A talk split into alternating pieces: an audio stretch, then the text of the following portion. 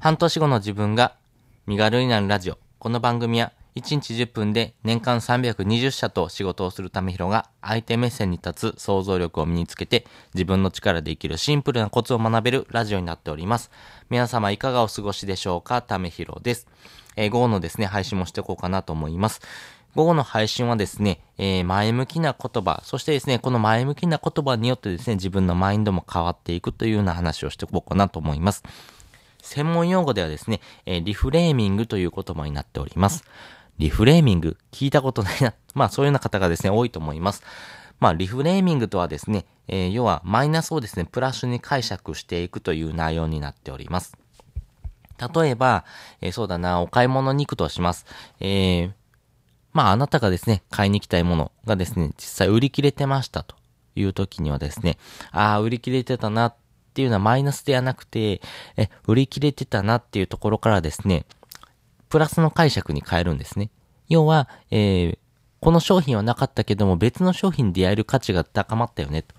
出会える可能性が高まったよね。とかですよね。例えば、えっ、と、今サラリーマンをしていて、えー、ちょっとこういうコロナの状況もあって自分でですね、えー、稼いでいく。要はですね、あの、自分で起業してですね、えーお金を稼いでいきたいなっていう方はですね、まあ、サラリーマンっていうところはですね、まあ、お金が入ってくるっていう安心感はあったけども、やっぱり一つの収入口だけではですね、やっぱりちょっと不安だなと。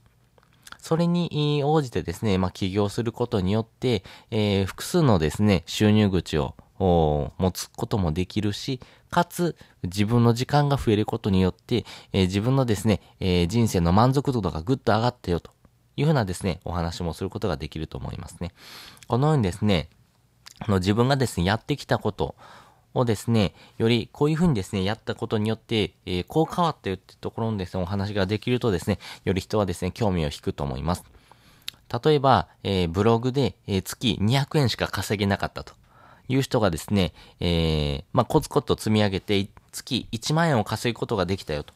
いうのはですね、すごい成果ですよね。まあ、月1万を稼ぐためにはどのようなことをやってきたか。まあ、ここのですね、情報はですね、非常に価値があると思います。あの、成果というのはですね、まあ、人の目を引くポイントになりますけども、それ以上にやってきたこと、どんなことをやったらそこまでですね、上り詰めることができたのかっていうところのですね、お話をですね、より非常にですね、えー価値を生みやすくなってます。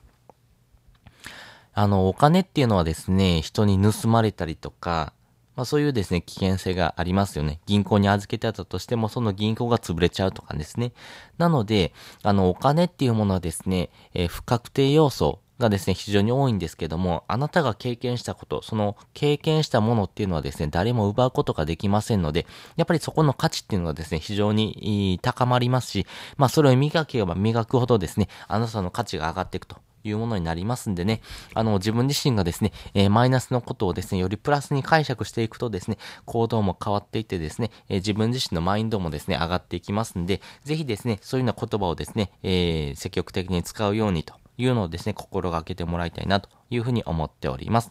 ということで本日もですね、お聴きいただきましてありがとうございました。また次回もですね、よかったら聞いてみてください。それじゃあ、またね。